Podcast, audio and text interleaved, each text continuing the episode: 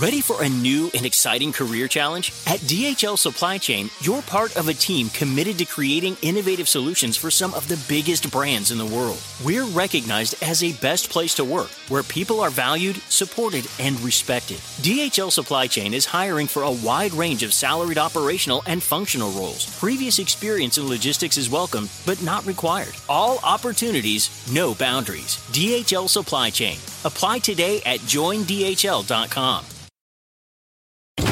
Electricity, a big idea that's inspired countless new ones. From powering the light bulb to virtually powering our entire lives. 30 years ago, State Street launched the SPDR S&P 500 ETF, SPY, a big idea that inspired the world to invest differently and still does. What can you do with SPY? Before investing, consider the fund's investment objectives, risks, charges, and expenses. Visit ssga.com for a prospectus containing this and other information. Read it carefully before investing. SPY is subject to risks similar to those of stocks. All ETFs are subject to risk, including possible loss of principal. Alps Distributors Inc. Distributor. My mission is simple to make you money. I'm here to level the playing field for all investors. There's always a bull market somewhere, and I promise to help you find it. Mad Money starts now. Hey, I'm Cramer. Welcome to Mad Money. Welcome to Cramerica. I'll be my friends. I'm just trying to help you make some money. My job is not just to entertain you, but to educate and teach. So call me at 1 800 743 CNBC or tweet me at Jim Cramer. Nothing like a little complacency to make everything way too saccharine. It's almost like people think a bell went off. So it's time to sell bonds and discover the wonders of the stock market. And that's how you end up with this positively placid tape. Dow gained 43 points, S&P inched up 0.11, and the Nasdaq advanced 0.16. No surprise to regular viewers, I do not trust a benign market like this one. Too many things can surprise you. Too many things can make you panic, and of course, to make you sell. Because if you came in at these levels, you started buying today, say, you likely won't have much conviction if the market takes a sudden swoon. You are a Johnny come lately, my friend. You have a fear of missing out. And guess what? I think you already missed out. Just like you had to wonder what could go right when everyone was terrified at the bottom last October, now you need to focus on what could go wrong. If we're going to get a miserable surprise next week, it's going to be from the Federal Reserve, which issues its latest declaration on interest rates on Wednesday, followed by Fed Chief Jay Powell's press conference. And I'm not feeling all that confident about it either. Too much, again, can go wrong. Not enough can go right. But let's not jump the gun. Let's go to the game plan to see what awaits us next week. All right. Monday, after the close, Oracle reports. Now, two nights ago, I talked about why I like Oracle at so many different levels, uh, especially for its cloud efforts, which if even drawn the attention of Jensen Huang, He is the the visionary CEO of NVIDIA. Okay, uh, he is the Oracle of AI, and he called out Oracle's role in generative AI. Unfortunately, this has become an expensive stock versus its cohort of late.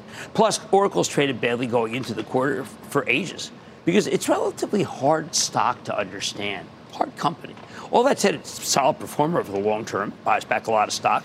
And a market looking for solid performance, you could do a lot worse than this one. You know what I think? Uh, maybe you buy a little bit before, but wait to see if it comes down, then buy some after, because the stock has a habit of trading down on the quarter and then going higher. Now, lots of people have been buying the stock of AMD of late, long associated with this show, betting that there's something up its sleeve when it comes to AI. We might find out at uh, at their data center and AI technology presentation on Tuesday that there's some good things happening.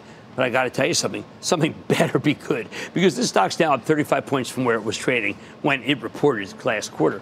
Now, we own AMD for the Charitable Trust, but I'm not patting the table up here. Uh, it, it, it's come up too far too fast. I think it's a big deal, and, and it's also could be having some sort of pact, maybe with Microsoft and HP, but it better be a doozy because this stock has become too hot to handle. This kind of move you know, the shows say fade it, don't trade it and stuff. All I can say is we told people to buy it, and I can't come up here and say, hey, keep buying it. So I don't know, that fade, fade? Is that is it called fade? Home Depot has an important analyst meeting on Tuesday, too.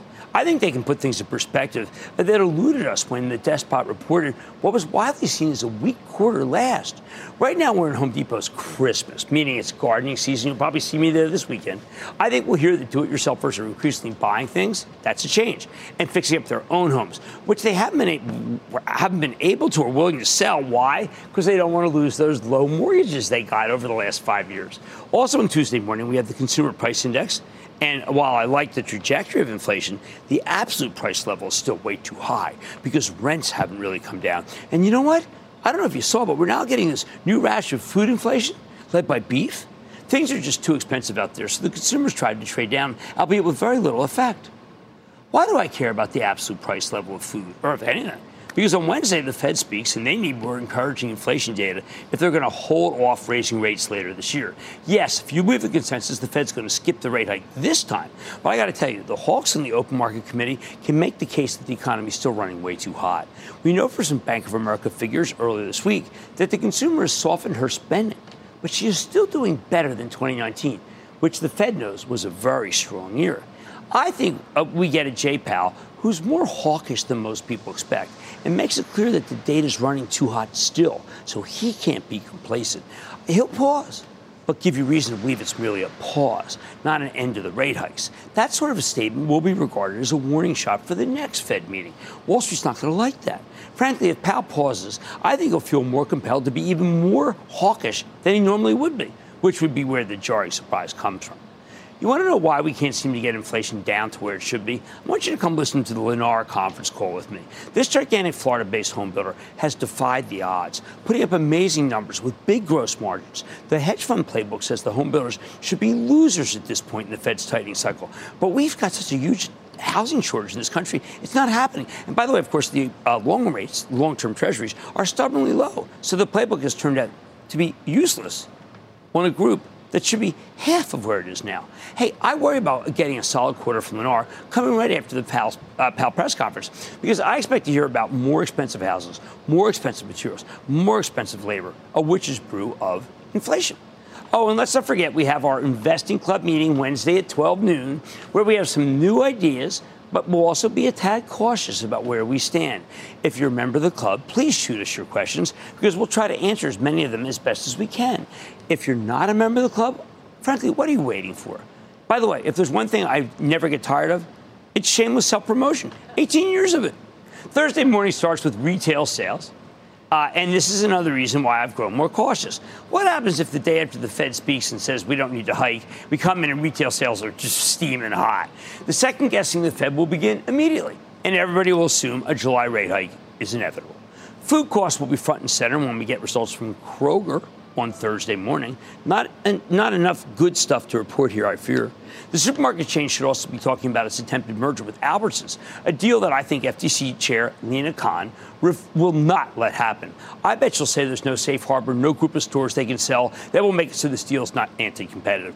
Kroger's vowed to litigate. I bet they'll have to. And I'm not sure they can win, even though Kroger and Albertsons actually don't even have that much overlap. For months, Adobe stock has just kind of fared okay. Not great. But over the past month, and particularly over the last few days, it's exploded higher, up more than 30%, as we've heard endless discussions about how it's a huge beneficiary of AI, and the stock has soared.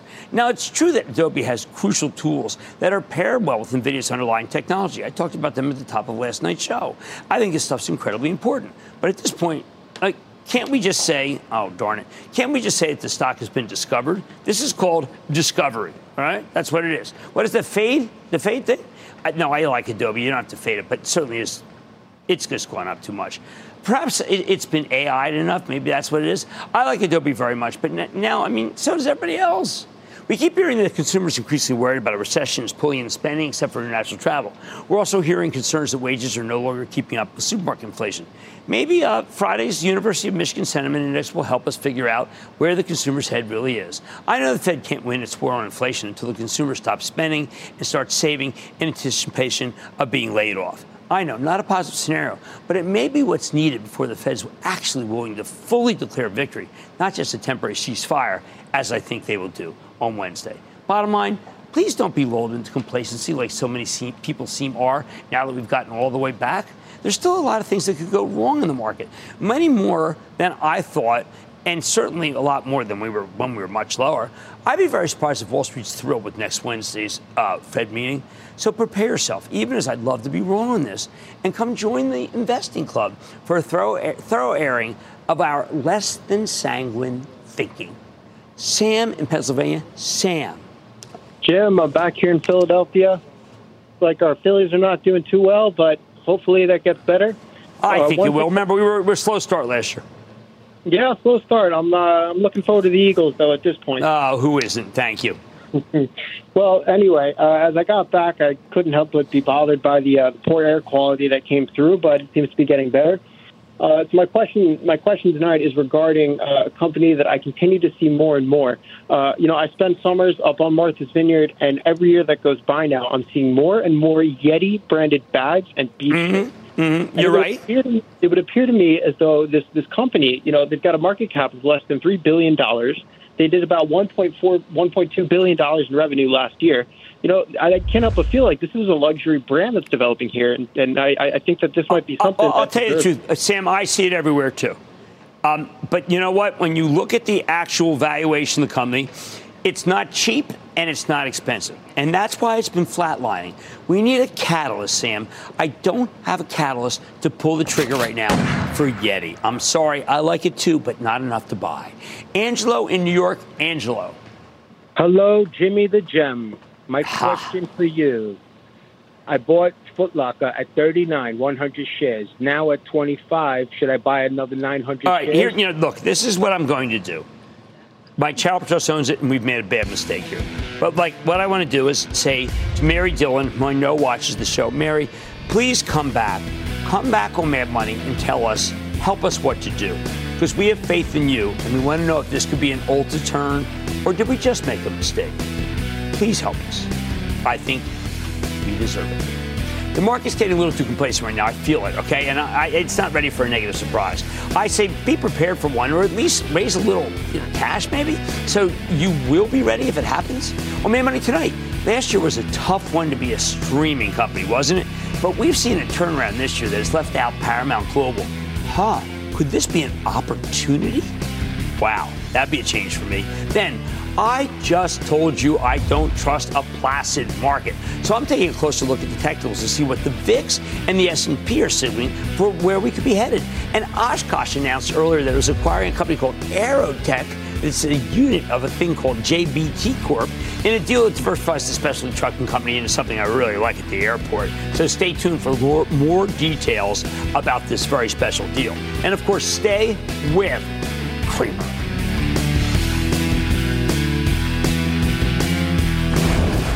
Don't miss a second of Mad Money. Follow at Jim Cramer on Twitter. Have a question? Tweet Cramer. Hashtag mad tweets. Send Jim an email to madmoney at cnbc.com or give us a call at 1 800 743 CNBC. Miss something? Head to madmoney.cnbc.com.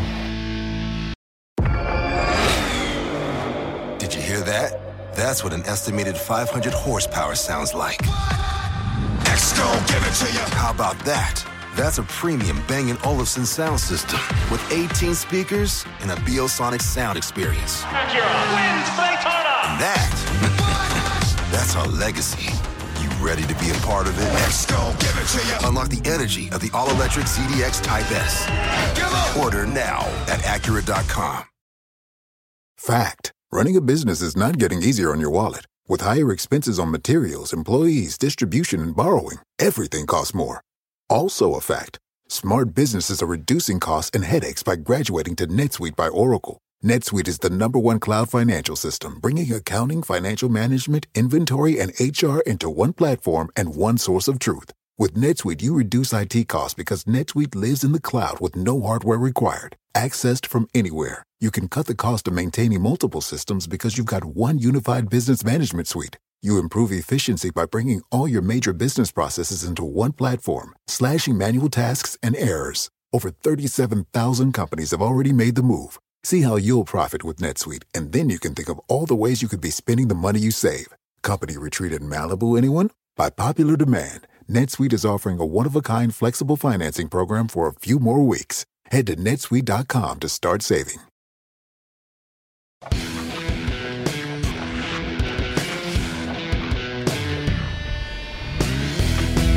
Last year, most of the media stocks got killed, along with anything else even remotely connected to advertising. This year, many of them come roaring back, especially Warner Brothers Discovery, which is a turnaround story, and then Netflix, holy cow, with its new ad-supported tier and its recent crackdown on password share. But there's one traditional media stock that's actually down for the year. the worst performer of the group. And that's Paramount Global, the one time entertainment powerhouse that was created when CBS and Viacom got back together. Paramount was doing much better until about a month ago. When the year began, the stock quickly ran from the mid teens to the mid 20s, ultimately peaking at $24 on May 1st. At that point, it was up more than 40% for the year in a tight battle with Warner Brothers for the title of best performing media play. Then Paramount reported a truly heinous quarter, coupled with a massive dividend cut. They reduced the payout by nearly 80%, which caused the stock to lose 28% of its value in one day it still hasn't recovered from that meltdown.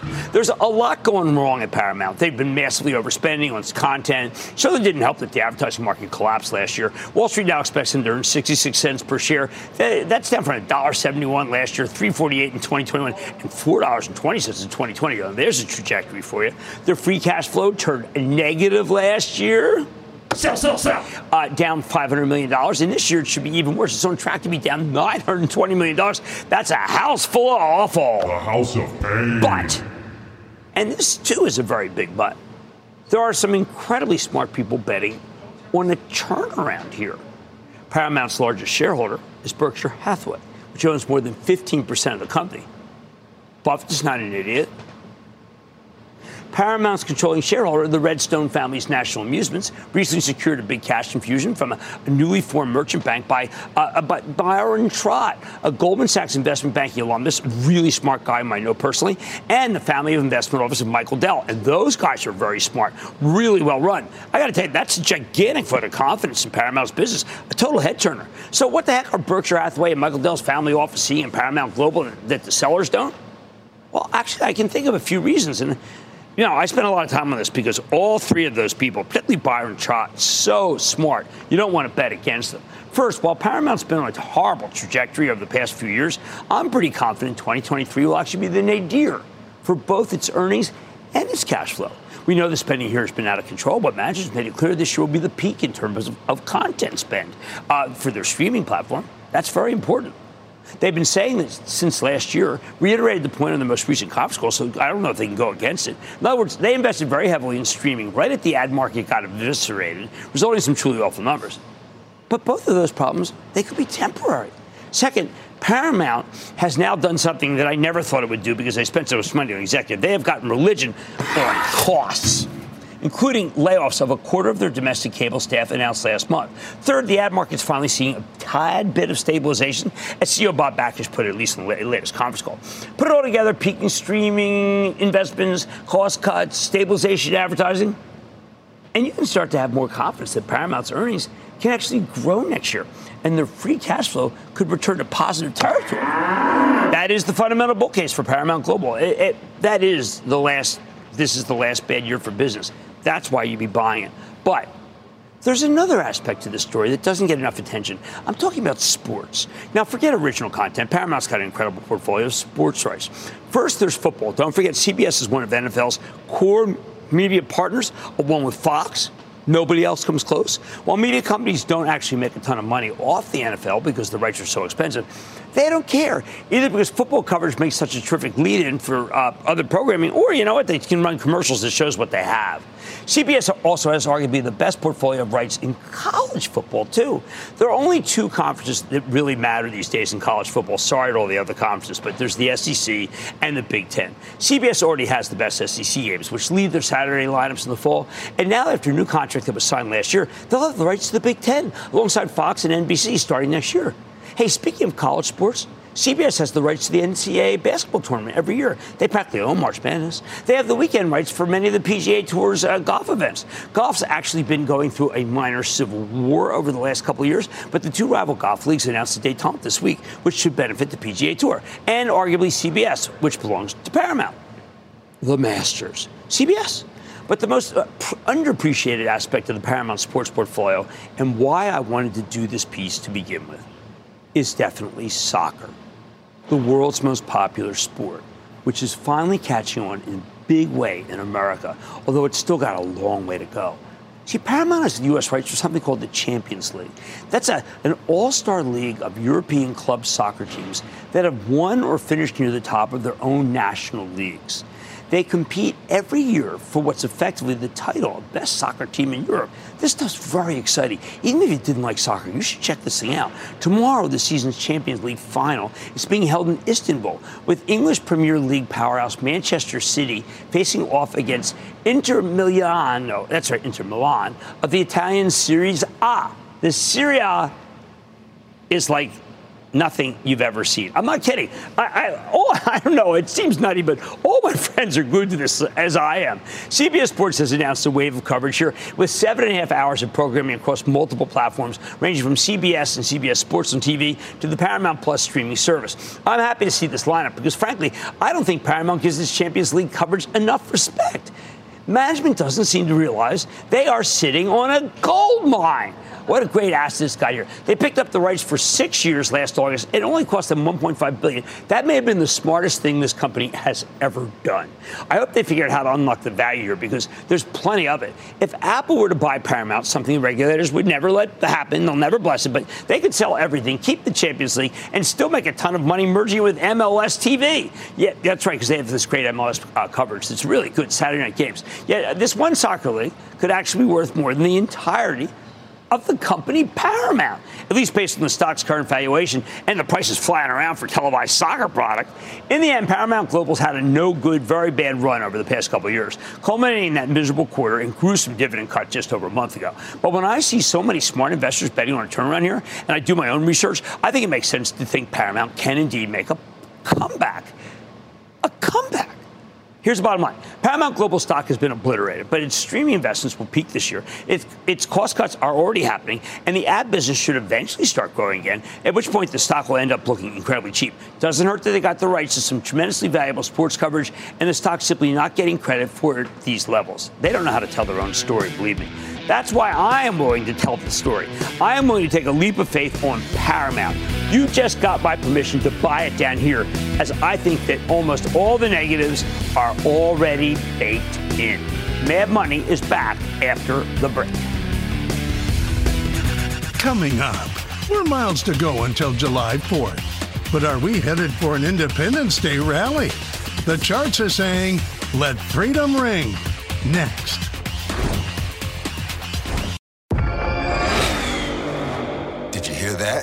That's what an estimated 500 horsepower sounds like. X give it to you. How about that? That's a premium Bang & Olufsen sound system with 18 speakers and a Biosonic sound experience. Acura wins Daytona. And that, that's our legacy. You ready to be a part of it? Let's go, give it to you. Unlock the energy of the all-electric ZDX Type S. Order now at Acura.com. This podcast is supported by FedEx. Dear small and medium businesses, no one wants happy customers more than you do. So you need a business partner just like you. Like FedEx, who understands your passion for serving your customers because they have the same commitment towards you. That's why FedEx offers you picture proof of delivery, packageless and paperless returns, as well as weekend home delivery to 98% of the U.S. on Saturday and 50% on Sunday. See the FedEx service guide for delivery information. What's more, FedEx Ground is faster to more locations than UPS Ground. Trust FedEx for timely deliveries. See what FedEx can do for your business. Absolutely, positively FedEx.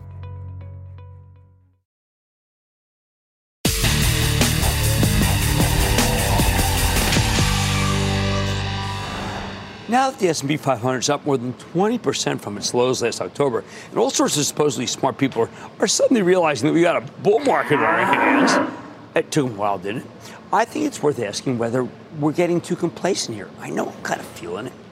That's why tonight we're going off the charts to take the market's temperature with a fellow by the name of Mark Sebastian. He's a brilliant technician who's the founder of OptionPit.com. He's our resident volatility expert in order to get a better read on the action. He likes to watch the CBOE Volatility Index, or the VIX for short. It's also known as the fear gauge, because it can show you when investors are feeling more frightened or, of course, more confident. And sometimes that lets you spot situations where the average are much more likely to change course, which is what we care about. With that in mind, take a look at this pair of daily charts. See S&P 500 on top and the volatility index on the bottom, with both going back to the beginning of the year. Sebastian points out that the S&P made an important low on January 5th and then roared higher, but we ultimately retested those early uh, lows in March in the wake of that Silicon Valley Bank's failure. Almost, but not quite a round trip situation. Over that period, the VIX more or less did what we would come to expect from last year. It mostly stayed around 20 with the occasional big pop every time the stock market pulled back, culminating in a huge spike in March when poorly run regional banks started going under. That's exactly what should happen up and this down, this up.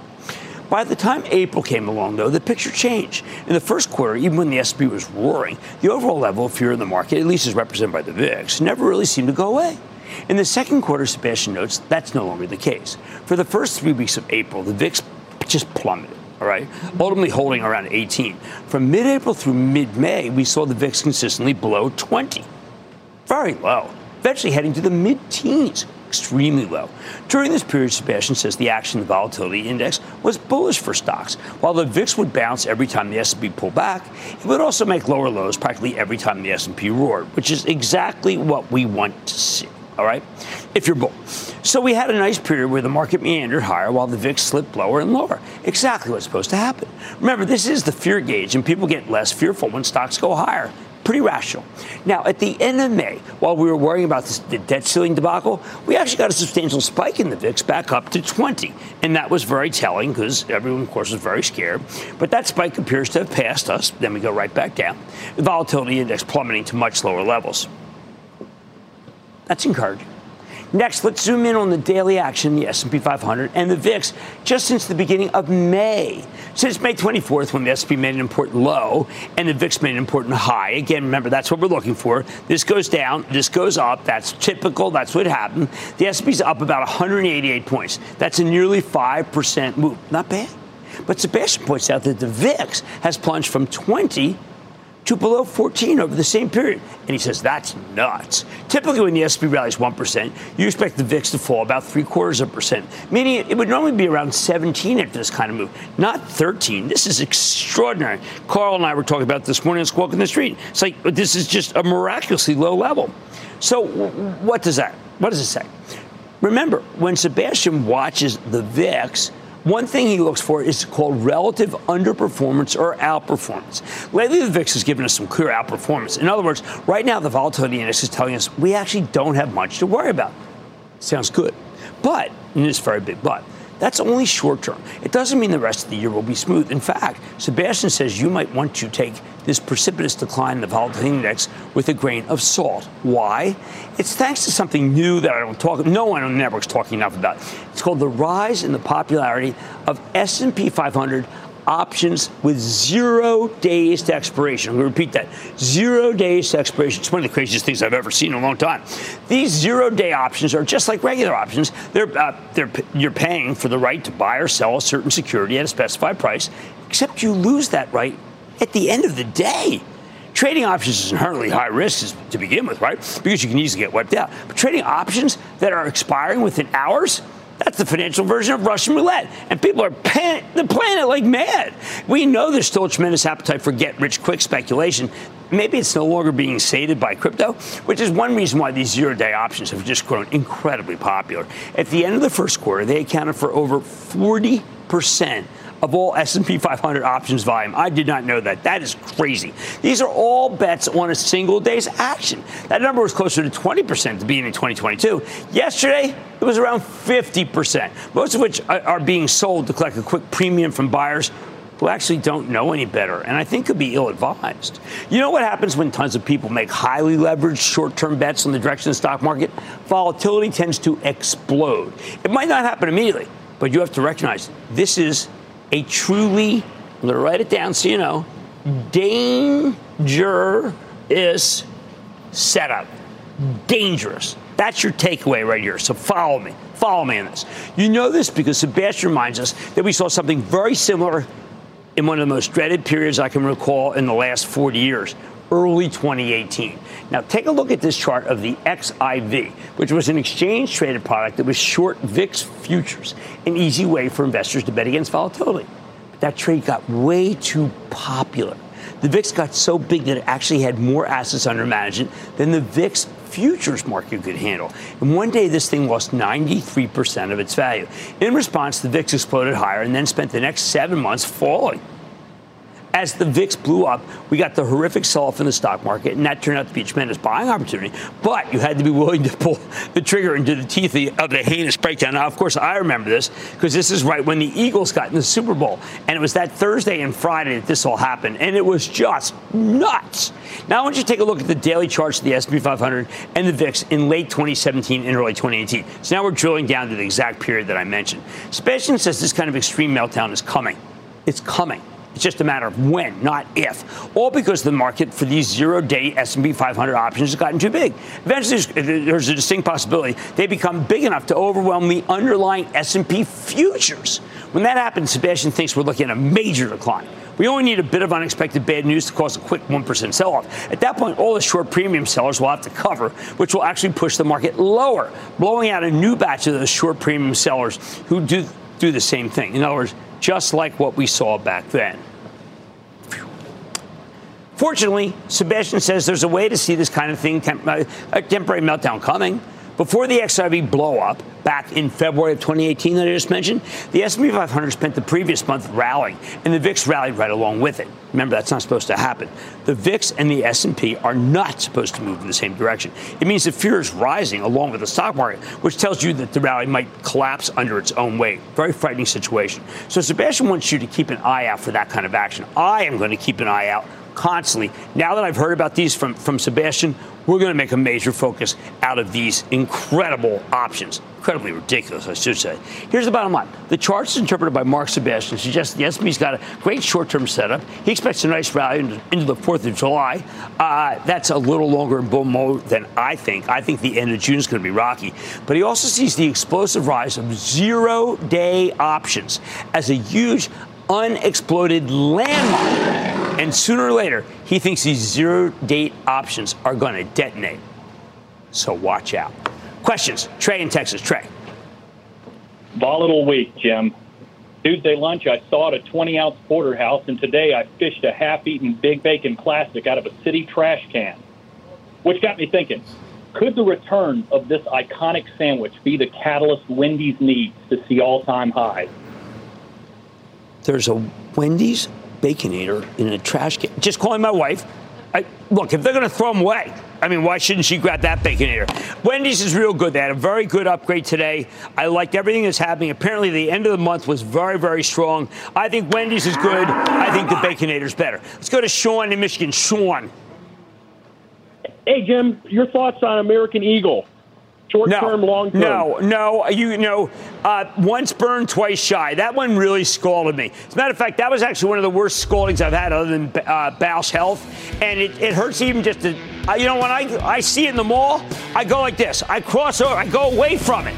I'm afraid of it, just because it hurt us so bad in the Charitable Trust. So I'm going to have to say ixnay on the American Eagle Day. All right. The charge is interpreted by Mark. Sorry, the charge is interpreted by Mark Sebastian Point to a solid setup for the S&P into the 4th of July. I say that's that you're going to overstay your welcome. But get ready for a burst of volatility when uh, some point when these short-term options explode in our faces. Much more mad money ahead, including my exclusive with Oshkosh. From Ford to GM, we are focused on electrification. But what about trash and fire trucks and baconators? Uh, well, no, not those. I'm talking to the leader in the space that's electrifying the future of industrial vehicles. Then I don't want the new bull market. I want the old bull market. I'll explain my strategy for investing in this dynamic tape. And all your calls rapid fire in tonight's edition of the lightning round. So stay with Cramer.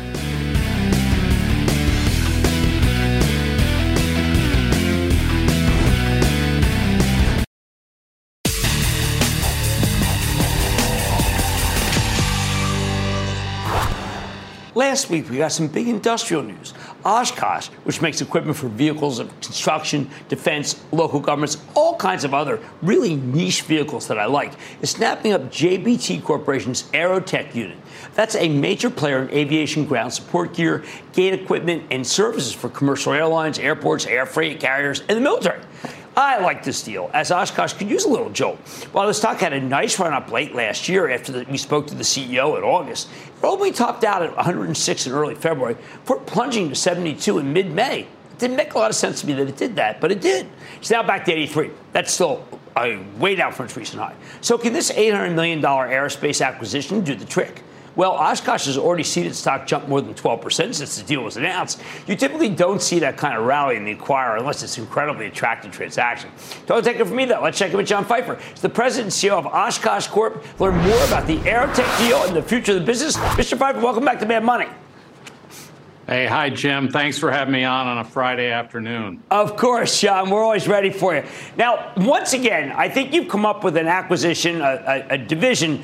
Nobody really seems to compete against it. I tried to find the competitors against this, this the company you bought. I don't see any. So that must have the, the ultimate moat for the Oshkosh shareholders. Yeah, you know, we really like this acquisition. We've been working on this for, for a little while. Uh, probably three or four years we've been interested in it. And uh, what what this does for us is hey, well, our sweet spot is designing and developing and applying technology, electrification, autonomous functionality to purpose-built vehicles, and that's what these are. We participate in airports today with our JLG brand that's on the tarmac everywhere with airport rescue and firefighting vehicles, and we've seen this as an opportunity to expand into other purpose-built vehicles at the airport and uh, we're very, very happy about this acquisition. Now, on your website these days, you've been saying that you actually use a lot of uh, a lot of AI, a lot of machine learning. Uh, tell us where that fits yep. in, because I know that you suffuse a lot of the different uh, part, a lot of different business lines you have with AI. Yeah, we do. We use it all the time in our in, at JLG. We use it uh, in in our defense vehicles, and where, when we look at the airport markets we like these markets because where we can apply autonomous functionality will really help both the operator that's using the equipment, who's doing really tough work, making it more intuitive and easier to use. But it also helps the customer, the airlines and the airports. They want to load cargo and get planes in and out as fast as they can. They want people on and off the aircraft quickly. People that are on airplanes want to get on, on and off quickly. And autonomous functionality allows us to to uh, get those vehicles more precise, more easy to use, so that from the time an airplane gets to the gate until the time it's leaving again, it's more efficient, it's faster, and we think that's what customers really want. So, John, when I went to hear NVIDIA talk recently, of course, the the uh, Oracle of AI, is Jensen Huang, he was saying that one of the things that's going to happen is there are a lot of devices, a lot of machines that are on wheels that will be uh, run by uh, robotically and not by people, and that that's going to save yeah. a lot of time and money because there's just not enough people around to do these jobs. Is, it, well, that is that the case with Oshkosh? Absolutely. In some of our segments, it's absolutely the case. And we see that happening already. You know, right now, we've already removed people from the refuse collection environment by taking uh, the vehicle and you put a driver in and they can operate the entire functionality of the vehicle without somebody on the back. I think that we'll continue to see the driver get more productive. So in one shift, they can cover a lot more stops than with every year that goes by. And ultimately, I think you'll see some applications. You know, we compete in over a dozen end markets. You'll see some applications go completely autonomous. I think that that airport uh, ground service vehicles are probably no different from that. The continuous evolution of autonomous functionality and AI will will allow better productivity that ultimately can go completely um, uh, unmanned. Yeah, I think it's going to be that's what we have to have unless we start having a lot more people, which we're not. Now, approximately 25 billion of the of the Infrastructure Investment and Jobs Act was earmarked yeah. for funding airport growth and maintenance. Right. Can you apply for that? How does it work? How can you tap into some of that money? Well, you know, I, actually, I'm not really sure at this point, but I will tell you, I think that's a good thing. Of course, it's it's always a good thing. Uh, we benefited from that with our postal contract, but uh, you know what we really like about the airport marketplace is a it's right in the middle of our sweet spot of what we know how to do. But this industry is growing. When you listen to the to the CEOs of the airlines, when you listen to uh, FedEx and some of the cargo carriers, they need to expand capacity. Uh, airports around the country and around the world are adding terminals, renovating terminals. You can't add capacity and add a terminal without adding our equipment. So we like the growth, the secular growth of this industry over time, not only in, in North America, but around the world. We see this continuing to grow, and uh, one of the one of the other primary reasons we really like this segment. Oh, you should. Travel's the uh, loan still still growing and strong part of our economy right now. Now, uh, I do want to ask you, how's the electric fire truck business doing? Oh, it's phenomenal. You know, we uh, um, we continue to uh, to build some of the early units. We've got customers that are really excited about these vehicles. Uh, as you as you remember, we had one out on Wall Street, and you and I uh, were, last met. Uh, this is a phenomenal product, but it's not just municipal fire. It's now happening in happening in refuse and recycling collection.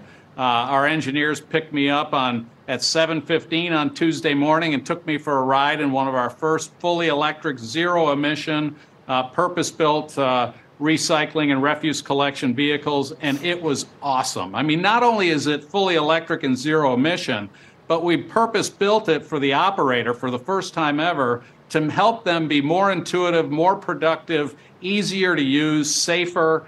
Um, it's really going to be a fantastic product, and our customers absolutely love it. Well, I got to hand it to you. You are where a lot of people aren't. Your stuff's the strongest and the toughest and the smartest. And you know, I like your stock very much. John Pfeifer's the president and CEO of Oshkosh Corp. Real good acquisition. Great to see you, sir. Thank you, Jim. Great to be with you. All right, Mad Money's back after the break. Coming up, what's in your mind, Cramerica? Give us a call. The lightning round is storming the NYSE. Next.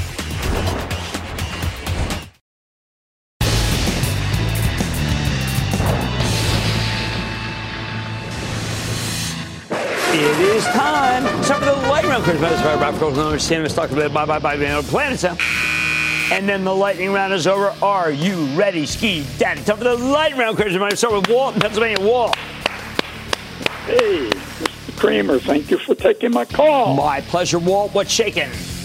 Well, one of uh, a very interesting small biotech companies that I've been following for a number of years and investing in, I think is finally on its way uh, to uh, it's Immunogen. I am. Yeah, it had a good readout at the ASCO conference. We've been waiting for that cancer drug to pay off, and it actually did. Congratulations to them. But you know what? It is time to sell, sell, sell. and take the game. How about Miguel in Vermont? Miguel. This is Miguel Lozano speaking. I am honored to have your attention. You're very I would like kind. to know your. I would like to know your opinion on Ameriprise, ticker AMP. I have always liked the stock of Ameriprise. And you know what? I haven't featured it, and there's a particular reason.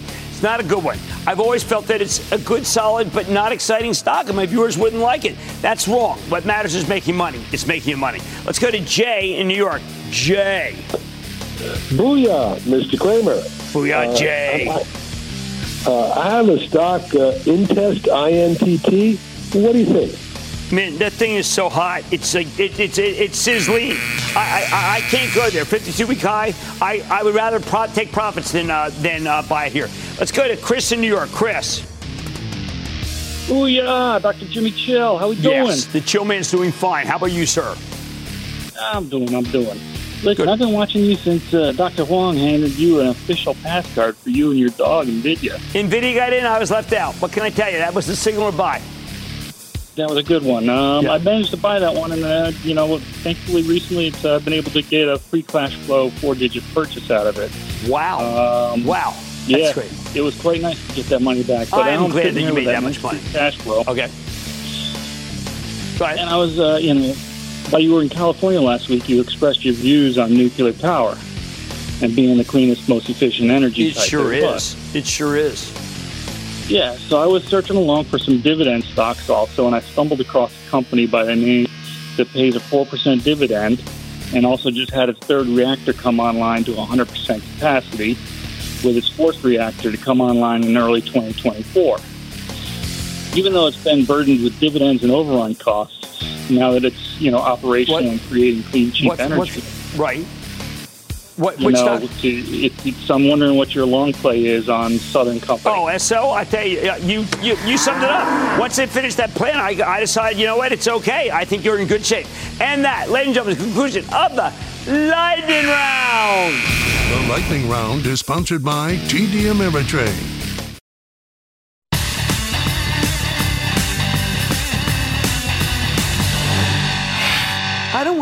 This new bull market.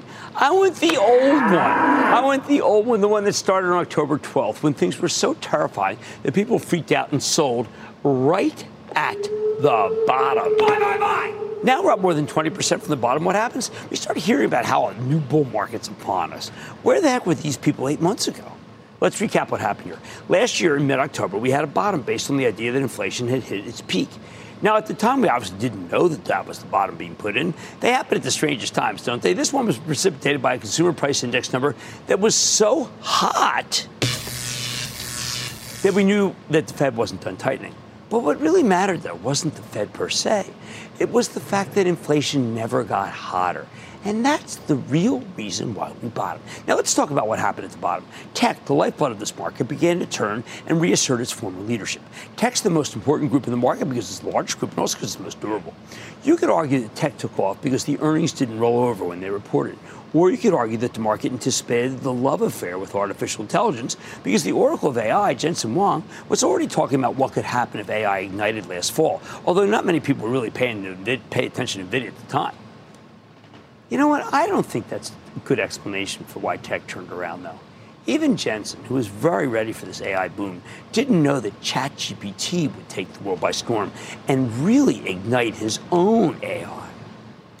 I prefer the former explanation. Their earnings had held up when hardly anyone expected them to, and tech always does well when inflation peaks. The Magnificent Seven, Amazon, Alphabet, Apple, Microsoft, Meta Platforms, uh, Tesla, and NVIDIA, the leaders from the bottom exerted themselves right then when others faltered, even as there were some fellow travelers in the tech world that also went up too. Of course, the tech leadership didn't fully take over until March. That's when the collapse of Silicon Valley Bank triggered a mini banking crisis in this country. And that's when tech truly caught fire, right then. There were three reasons why. First, these stocks were actually cheaper versus their earnings estimates than at any time in recent memory. People forget that. Second, they all had their own catalyst that gave you a reason to buy. And third, the banking crisis made them look a lot more attractive relative to the other stocks in the market. In a sea of thousands of companies that needed credit, these big tech outfits needed absolutely none in order to execute their plans.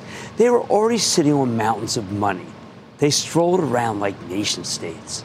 In other words, when the mini banking crisis hit, the Magnificent Seven were the safest stocks out there.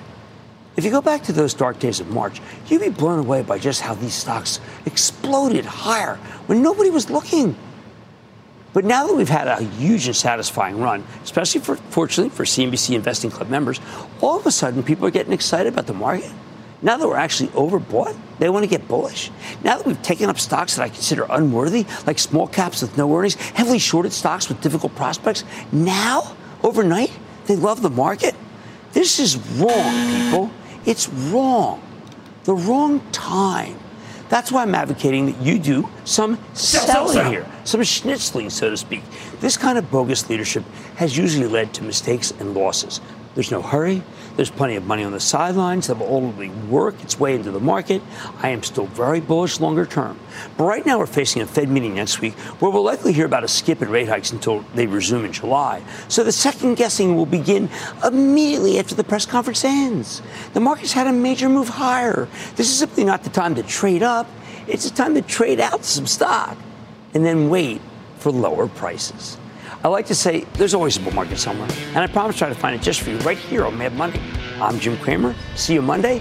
Last call starts now. All opinions expressed by Jim Cramer on this podcast are solely Cramer's opinions and do not reflect the opinions of CNBC, NBC Universal, or their parent company or affiliates, and may have been previously disseminated by Cramer on television, radio, internet, or another medium. You should not treat any opinion expressed by Jim Cramer as a specific inducement to make a particular investment or follow a particular strategy, but only as an expression of his opinion. Cramer's opinions are based upon information he considers reliable, but neither CNBC nor its affiliates and or subsidiaries warrant its completeness or accuracy, and it should not be relied upon as such. To view the full Mad Money disclaimer, please visit cnbc.com forward slash Mad Money disclaimer. Did you hear that? That's what an estimated 500 horsepower sounds like. X gon' give it to you. How about that? That's a premium Bang & Olufsen sound system with 18 speakers and a Biosonic sound experience. Acura wins Daytona. And that, that's our legacy. Ready to be a part of it? Let's go, give it to you. Unlock the energy of the all-electric ZDX Type S. Order now at Acura.com.